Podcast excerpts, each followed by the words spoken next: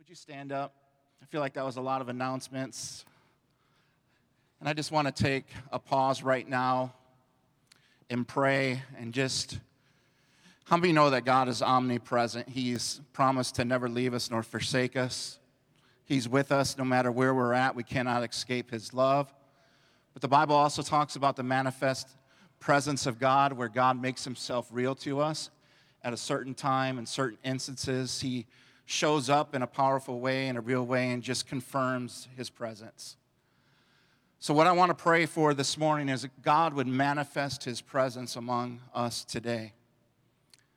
No matter where you're at, no matter what situation you're in, whether you just came out of a storm, you're going into a storm, or you're in the midst of a storm, God, manifest your presence in our midst. Let's pray. Father, we thank you that we can survive the desert seasons of life, because your presence is with us.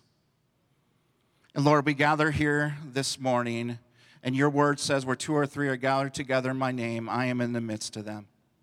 I thank you, Father, for our worship team who led us into your presence. Led us into your gates through thanksgiving and prayer. I thank you, Father, for Dave and the word that he had about communion. I thank you this morning, two weeks after Easter, Lord, that we don't Um, serve a dead God, but we serve a resurrected King. In Jesus' name. I thank you, Lord, that freedom is ours in Jesus' name. And, Lord, that we don't have to be beaten down, pushed down, bullied um, by the enemy, Lord, that we can be overcomers, because greater is he that's in us than he that's in the world. In Jesus' name, amen. You can be seated this morning. God is here. How many like me have ever been startled? You know, you're driving down the road, and all of a sudden, from nowhere, it seems like um, you hear the sound of sirens, and you see um, flashing lights as emergency response vehicles are responding to a call. I believe that there are few symbols more instantly recognizable and at the same time alarming and relieving than the flash of lights and the scream of sirens. The law states that we're to curve right, that we're to pull over to the side of the road and yield to emergency response vehicles when their lights and sirens are activated. But if you're like me, you're tempted to curve right, but then pull back out and follow them to see what they're going to find when they get to the place. How many are, how many know what I'm talking about? As a former police chaplain for the Rockford Police Department, let me tell you something about these emergency response teams. Their number one goal, in a nutshell, is to stop a problem and, as much as possible, restore law and order and provide assistance to individuals in need. For lawbreakers, the sound of and sight of flashing lights and sirens invokes incredible fear. The fight or flight response kicks in, and panic overwhelms. However, for those in desperate need of protection or rescue, lights and sirens can be symbolic of safety, relief, law, and order. How many know that when it comes to our relationship with God, there are times that we plead with God to come to our rescue, much like calling nine one one and waiting for an emergency response team to arrive? We want God to show up, and we want him to show up in a hurry. However, the truth, as I just shared just a minute ago, is he's already there. If you've surrendered your life to Jesus, if you've asked him to be the Lord of your life, he's already there. His word says in Psalm forty-six one, one of my favorite psalms, I encourage you to read it in the context that the psalmist David wrote it in. He says, God is our refuge and strength, a very present A very present help in times of trouble. Hebrews thirteen five says, I will never leave you nor forsake you. I know some of you are thinking, Pastor Lance, I've surrendered my life to God, and he still seems distant. I want to give you five things real quick before I move on into the rest of the message this morning of what you can do when God seems distant. This is where you get your pen out and you write some notes. Number one, know that what you're experiencing is normal. God's silence may be how it feels, but it's not how it is. God's silence may be how it feels, but it's not how it is. His presence is still there with you in times of silence, and that in those times we're simply called to trust the promise more than the perception. Trust the promise more than the perception. Number two, when God seems distant, embrace the quiet. Embrace the quiet. We're, we're so good at filling quiet times with distractions, aren't we? Instead of just being quiet before the Lord. Protect those quiet times that God will eventually speak into. Number three, in those quiet times when God seems distant, tell God what you think. How many know that it's okay to be blunt, to question God and tell him how you feel? God's aware. God sees. He knows that we're emotional beings. But don't stay there. Ask him to help you to trust him, even when you don't understand. Number four, don't demand burning bush experiences. God doesn't always use pyrotechnics. He doesn't always use theatrical expressions. You remember when he spoke to Elijah? He said he wasn't in the storm. He wasn't in the wind. He was in the quiet. He was in the quiet. He often comes to us in the quiet. Number five, when God seems distant, keep moving. Sometimes we wait by sitting still, and how many know that other times we wait by keeping moving? We seek biblical counsel.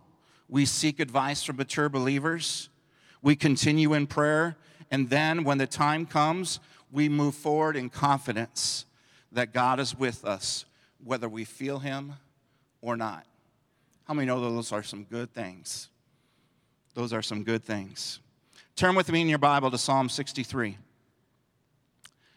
The book of Psalms tells us again and again how the psalmist David practiced these same five things and relied on God for rescue from his enemies.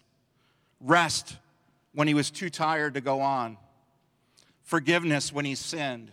And the reassurance that God was present and listening even when he seemed silent and distant. David found what he needed in the presence of God. David was a psalmist. He was a songwriter. Um, the book of Psalms is kind of like his journal, where he would journal his thoughts, whether good, whether bad, whether ugly. He would write um, hymns in the desert. He would write lyrics. He was a creative being. He was an emotional being. And in the desert times of life, we need to pursue God just as desperately as David did when he said in Psalm sixty-three one, "O God, you are my God. Early will I seek you. My soul thirsts for you. My flesh longs for you in a dry and thirsty land where there is no water." Did you know how, notice how David starts off this psalm? I love it. He says, "Oh God, you are my God." This is where we have to begin. While the atheist says no God, and the Hindus and other polytheistic religions say many gods, David said, "Oh God, you are my God."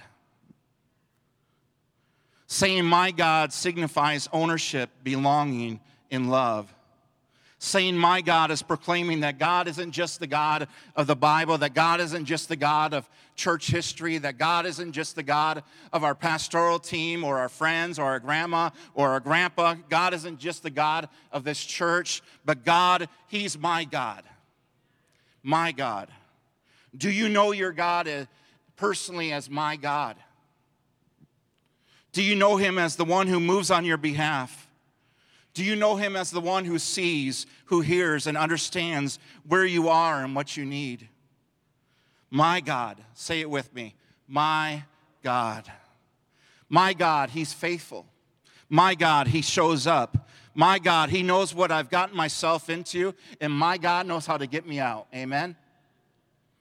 And so David starts out by saying, "Oh God, you are my God. All that you are, God, you are to me." David is in the desert being pursued by his enemies while he is writing this. He's not in the temple. He's not sitting protected on the throne, but he's in the desert. David is in danger. It is thought that his own flesh and blood, his son Absalom, is pursuing him. Absalom wants his position, and Absalom wants his life. And he has fled to the desert to hide. And Second Samuel sixteen fourteen tells us that in fleeing from Absalom, the king and all the people that were with David arrived at their destination exhausted. Picture this. David is exhausted. His enemies are hot on his tail. He's in the desert of Judah. It's a sterile desert. Waterless on every side, seamed with cracks, like mouths wide open, waiting for rain that never comes. There's no food. It's inhabitable. It's a barren wasteland. Yet it was in this hour of despair where David looks up from the desert to heaven and offers a desert hymn. Friends, there will be times in your life like David's when you will find yourself in the desert. It's in the desert when you're stripped of all comfort that your soul must cry out, "Oh God, you are my God. God, my focus is not on my situation. My focus is not on my circumstances. My focus is on you. Help me to trust you." And then David goes on to say, "Early will I seek you. Early will I seek you." What David is saying is, before anything else, God, you're my number one priority. Before anything else, God, you're my number one priority. What a lesson for us. When we're going through the desert times of, of need and, and we're dry and thirsty, the Bible tells us to seek the Lord early each day. What a difference it would be, make in each of our lives if we, like David, made it a priority to, ne- to connect with God early each day in prayer. If you Google, like I did this last week, inspiring morning routines of highly successful people, you will find on almost every list that successful people throughout the Bible, successful people that are businessmen and businesswomen, um, on all their lists, the habits, the, the disciplines that they have that have made them successful, they have written prayer and meditation, whether they were believers or not. It has been said, what first lays hold of the heart in the morning is likely to occupy it all day. How many know that's true? What first lays hold of the heart in the morning is likely to occupy it all day. Someone even said this, you make or break your life between five and seven a.m. Jesus himself even had a habit of awaking early to pray. Mark in chapter one, verse thirty-five says, rising early in the morning, while it was still dark, he departed and went out to a desolate place, and there he prayed. Why did he do it? Twofold reason. Solitude and preparation.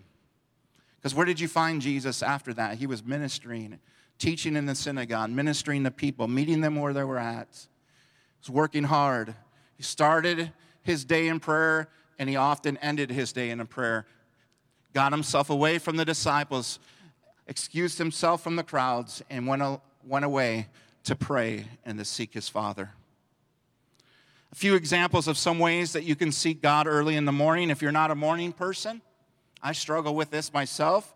I want to give you a few ways that you can seek God early in the morning. Listen to a passage of Scripture. Many of the Bible apps, including the YouVersion Bible app that you can download um, in the iTunes Store or the Google Play Store, will um, read to you the Scriptures. I just heard this. Is this true? That you can change the, the voice that reads to you? Is it true? That's good to know. People make fun of me, like, why are you listening to that weird-sounding guy talking to you? I said, I didn't know you could change the voice. Number two, read a proverb a day. There are thirty-one proverbs, one for each day of the month. So, for example, today is May fifth. read the corresponding proverb, Proverbs chapter five. Um, you can discuss it with your spouse. You can discuss it with a friend, an accountability partner. Um, but just dive in, pick something out. We do that each week in, in our men's group meetings. Um, we look at a proverb a day together, and we discuss it and what stood out to us. Number three, read a devotional from an online app like the YouVersion Bible app. There's a lot of great devotionals that are available on Amazon, Barnes and Noble, wherever you can buy books. Number four, spend time praying through a list of people in your life. And number five, listen to praise and worship music as you get ready for the day. Some people even write out a scripture that they're believing God for, or a scripture of encouragement. They'll post it on their mirror in their um, bathroom, and they'll recite it each day until it gets into them. That's another great thing, too. There's a lot of great things that we can do to spend that early part of our day with the Lord. Number two, seek God early in different situations you encounter. How many know that a lot of times we seek God last? When things blow up, when things are in crisis mode, we're like, oh, okay, um, God, I need your help now. But God calls us to seek him early in situations. To seek him early in our relationships. Seek him early when considering a new job or career. Seek him early before making major purchases. Seek him early in all the plans you make. And then lastly, this word, seek the Lord. Early I will seek you. Seek the Lord early in life and teach each new generation to do so. It's so important to expose our children and youth to the truth of God's word at a young age.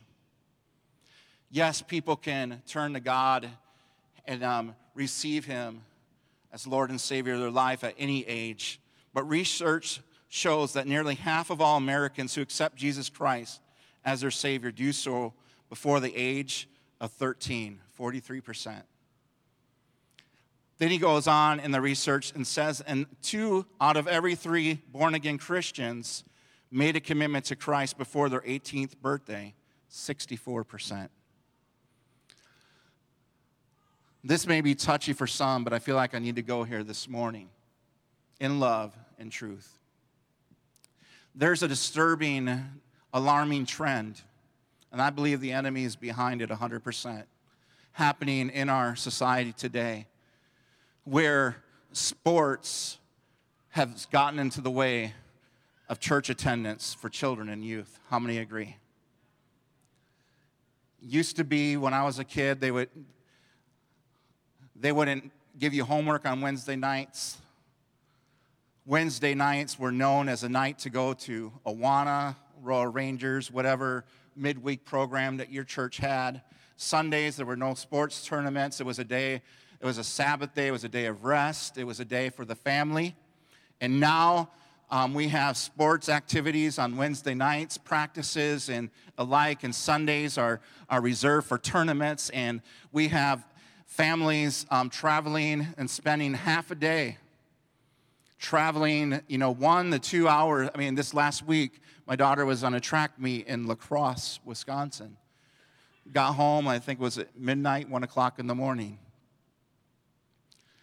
Traveling. I, I have spent time and money, and sometimes even uh, money on a hotel room to go and be a part of my son's basketball tournaments, which sometimes land on a Sunday.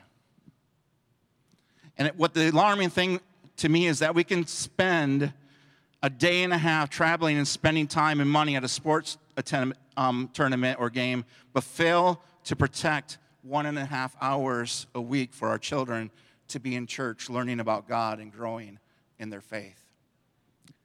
Now, when my son came to me and said, Dad, I want to play football, when he was a sophomore, I said, do it. Great leadership skills that you can learn from it. Learn about teamwork and camaraderie and supporting each other. But f- friends, let's protect also what our children can get out of being around Christ-like people, growing in their faith, that's what's going to sustain them and protect them. I saw on Facebook a post that I'm one hundred percent agree with. It said there is zero point zero two nine six percent chance that your child will become a professional athlete, but there is a one hundred percent chance that your child will stand before Jesus.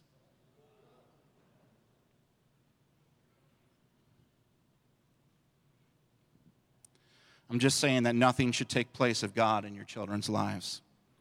Early, early in their life, teach them and the next generation to seek the Lord. And the rest of our time this morning, I want to continue on through um, Psalm sixty-three, what David did in order to survive the desert season of life. Number one, seek the Lord. David says in verse two, "My soul thirsts for you, in a dry and weary, weary land where there is no water. I have seen you in the sanctuary and beheld your power and glory." I mean, David is exhausted. We're talking about a hot desert. But he, he doesn't say, "My soul thirsts for water." He says, "My soul thirsts for you, God." He doesn't say that my soul thirsts for the destruction of my enemies, but my soul thirsts for you, God. He doesn't say, "My soul thirsts for deliverance. God, you got to rescue me from this situation." But he says, "My soul thirsts for you, God." I asked myself the question, why does David's soul thirst for God? And then I got it. Because in that verse it says, "Because I have seen him in this sanctuary and have beheld his power and his glory." How many know that when you experience God in a supernatural way, that you, once you taste the Lord, you want to taste him again? I remember as a teenager going to church after I got my license. It was my grandma who would invite me and bring me, and it was my cousin who got me to go midweek, and it was in that midweek times in, in vacation Bible school that I gave my life to the Lord. But There was, there was something that was deposited into me early in my life through my grandma and the effects of my aunts and uncles and my cousin that made me hungry to taste the Lord more. We had a new pastor in our church, and he had um, teens my age, and they happened to be girls, so that was a good motivator, um, you know, to go to church. And, and um, I started going to church, and um, um, camp was coming up, and I got to be a part of my first summer camp, and I went to... to summer camp, and instead of um, being a part of camp, they needed counselors, and they asked me to be a counselor for these kids who were from the inner city um, part of Chicago who, who weren't believers yet. They had already ran out the first counselor, and, and they were scrambling. They didn't know what to do. I was sixteen. Counselors had to be eighteen, but they said I looked big enough to be eighteen and just be quiet. And um, they put me through a quick orientation and put me in the room with these boys. And I remember walking into the room, and um, the first sight was this boy um, over in the corner with a frozen, um, ice-covered air conditioner in the room, and he had the, the hair, hair dryer from the room, and he was trying to de- defrost it, and he said, "Oh, you must be our counselor," as he's holding this hair dryer trying to defrost the air conditioner. And I remember thinking, what did I get myself into? And um, then we were we were tasked with t- teaching them Bible verses. And I didn't even know the Bible that well myself at that time. And, and so we would spend time together learning these different Bible passages, because in the afternoons we were going to have Bible quiz time and competition. And um, I had talked the boys into skipping some of the fun activities to to learn these Bible passages. And I remember that week how God just brought us all together and just unified our, our group. And these, these boys who didn't know Christ, many of them received Christ that week through the evening sessions, learned a lot of these Bible verses, and I believe that we even took third in, in, the, in the Bible quiz tournament. But the big thing out of all of that was I remember coming away from camp, driving back with our new pastor in his car, saying, "This is what I want to do the rest of my life. This is what I want to do the rest of my life." We then something started to happen in our church on Sunday nights, um, you know, where a lot of churches were getting rid of Sunday nights. God was was doing something special on Sunday nights in our church. and we would um, worship, and we would sing songs, and then people would yell out from the congregation and say, "Can we sing that one more time?" And then the pastor would open up the altar, and we would come down, and we would pray. And I remember God meeting me in those moments. I remember taking a lot of um, big prayers to the Lord. I was injured really bad in football, um, had a serious head concussion that led to some other difficulties where I was supposed to be out of sports for the for the rest of my high school career, and God healed me in that altar and allowed me to come back my senior year and, and start um, first string in the, on the football team. I remember him just doing some incredible things that my friends and I, we would skip Friday night going out and doing things with, with groups just to get together at the church and pray and seek the Lord and worship and put on worship music. And we would come together in church and we would say, "God, we are hungry for more. We're hungry for more." Out of ten kids in our youth group, five of us ended up going into full-time um, ministry and are still in ministry today. I say all that to say that once you experience the presence of God, once you understand what God can do in your life, and um, and once you feel Him, you and taste Him, you want to taste Him again. You want more, and that's where David was. He said, uh, David said, "Here, God, I want more of you. I'm thirsty for more of you because I have seen you in the sanctuary and have beheld your power and your glory." So he went on to say, "God, I've got to see. I've got to see. God, I've got to see as I've seen in your promises, as I've felt in my spirit, as I've heard preached and I've read about, as you've made yourself real to me before my soul thirst." And then he goes on, number two, in verses three, to praise and to pray. And verse three says, "Because your love is better than life, my lips will glorify you. I will praise you as long as I live, and in your name I will lift up my hands." David calls to memory those times in his past where he had beheld the glory and power of God. His lips are filled with praise. David didn't allow his external circumstances to keep him from praising and thanking God. Friends, our thanksgiving and praise should be real. We need to praise him in the good times, and we need to praise him in the bad. David says, "I will praise you as long as I live, and in your name I will lift up my hands," which means I will praise you in all circumstances because your love is better than life. Lastly, in order to survive the desert seasons of life, you must meditate upon the Lord.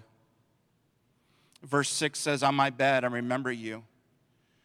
I think of you through the watches of night. Because of your help, I sing in the shadow of your wings." See, David's thoughts of God occupies his mind so much that he couldn't get his mind off him. And it can't be a mental thing. Friends, what I'm talking about this morning, you have to experience for yourself. It can't be something that's manufactured. You can't make yourself do it. How many know that it's a, if it's a mind thing and something you try to manufacture, that you will not be able to sustain it? You can start off down that track, but you will find yourself off that track soon. It wasn't a mental, mental thing for David. It was something that was down in his soul and in his spirit. "On my bed, I remember you. I think of you through the watches of night." I don't know about you, but when I'm in a desert situation, my bedtimes are usually filled with restlessness rather than sleep, as my active mind replays over and over the incidents, incidences of my day. A lot of times anxiety grips me. There are even times in the night where I, I will play over thoughts of how I can get even with those who have wronged me. How many of you have ever been there before? But David's daytime praise spilled over into the quiet watches of his night. David says, "I will praise you because you have been my help." In other words, there hasn't been a cross that you've called me to bear, bear that you haven't given me the ability to endure. And as a result, in verse eight, he says, "My soul clings to you. Your right hand upholds me." He says, "You take the lead, God, because I'm right behind. I'm following really close, Lord. David learned, as we must, to no longer focus on our outer circumstances, but on God himself. We cling to God, but our clinging isn't one-sided, because he upholds us with his mighty right hand.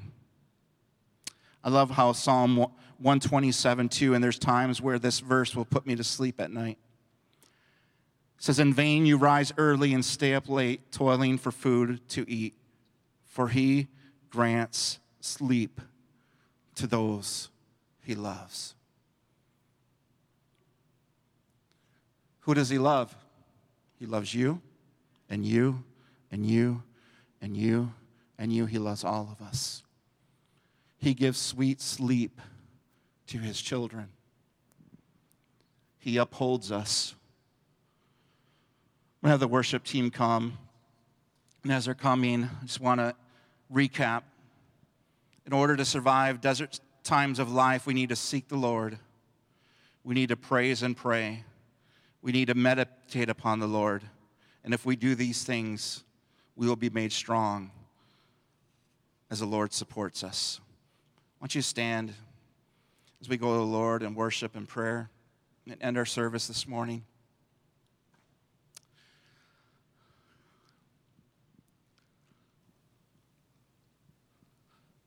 I'm not old, although my staff, and some of them are here this morning, would say you're old. Especially when I say, "Do you remember Old Yeller?" Who's that? But I'm old enough to know, and I've walked with the Lord long enough to experience some desert times.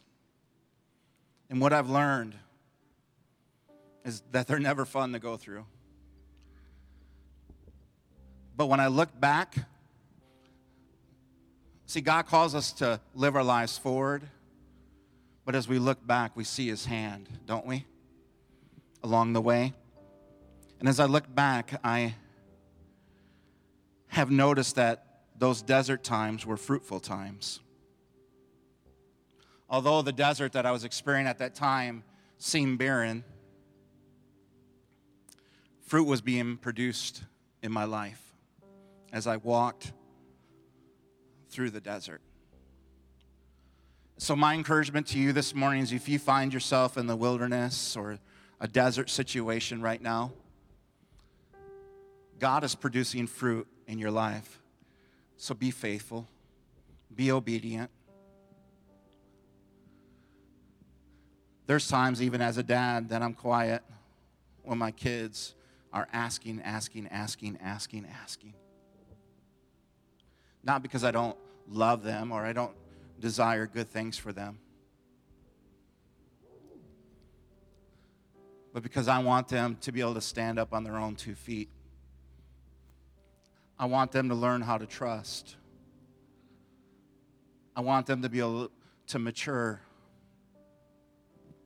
And see, desert times can be times of testing of our faith. It can be maybe not yet times. Just, just the not yet. You're not ready yet. But there are always fruitful times. So if you would bow your heads with me this morning, I want to pray. Dear Heavenly Father, I know that wherever I am, you are with me, guiding me, protecting me. I thank you, Lord, that your word says that you can cause streams to flow in the desert. You can make beautiful things from the ground. Thank you, Father, for giving me the opportunity to walk with you, to grow in you. Thank you, Lord, that you didn't call the equipped, but, Lord, that you equipped the call that you placed in my life. And, Father, I pray for my friends this morning, that you would meet them here today. Lord, we know your presence is already real and here and among us. We feel it. We sense it. Father, I pray that you would make yourself, manifest your presence, Lord, to those that find themselves in desperate situations right now. Make yourself real in those situations. Speak into their quiet, Lord. in Jesus' name. Show them that you're aware, that you see, that you hear, that you're for them, not against them.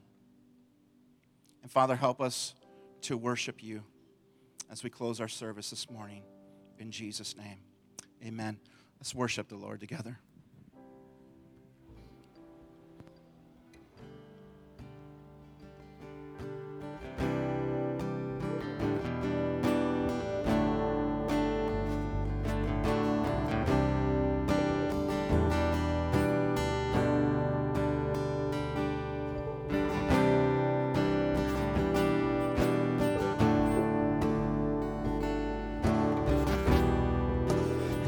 From the ashes, your love has brought us out of the darkness and into the light, lifting our sorrows, bearing our burdens, and healing our hearts. Sing that again.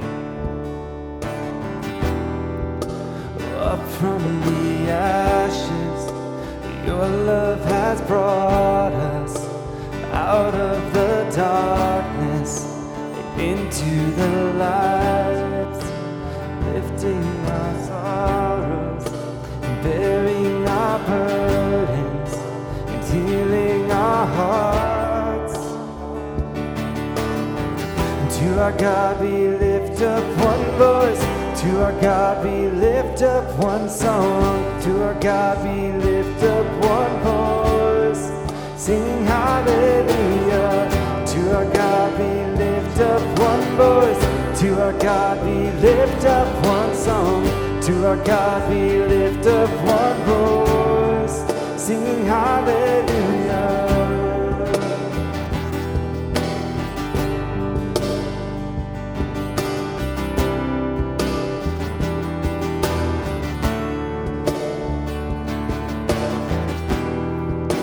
Chains have been broken, eyes have been opened, an army of dry bones is starting to rise. Death is defeated, and we are victorious, for you are alive. To our God we lift up one voice. To our God we lift up one song. To our God we lift up one voice, singing hallelujah. To our God we lift up one voice. To our God we lift up one song. To our God we lift up one voice, singing hallelujah. Hallelujah. Singing hallelujah.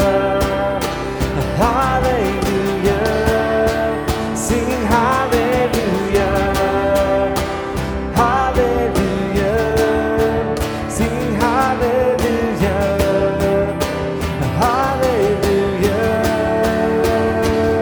So make his praise glorious, glorious, glorious.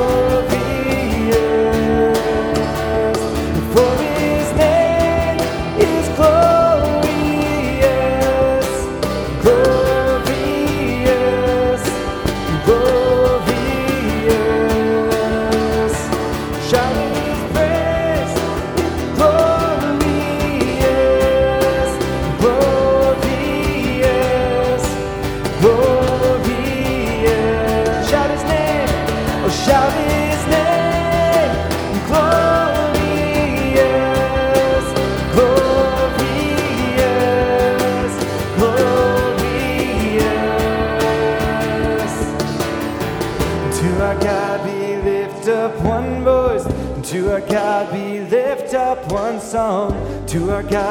lift up one voice, singing hallelujah. To our God we lift up one voice.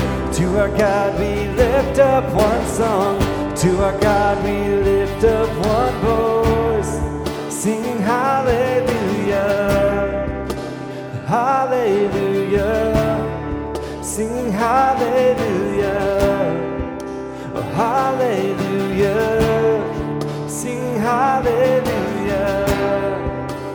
Hallelujah, sing hallelujah, hallelujah.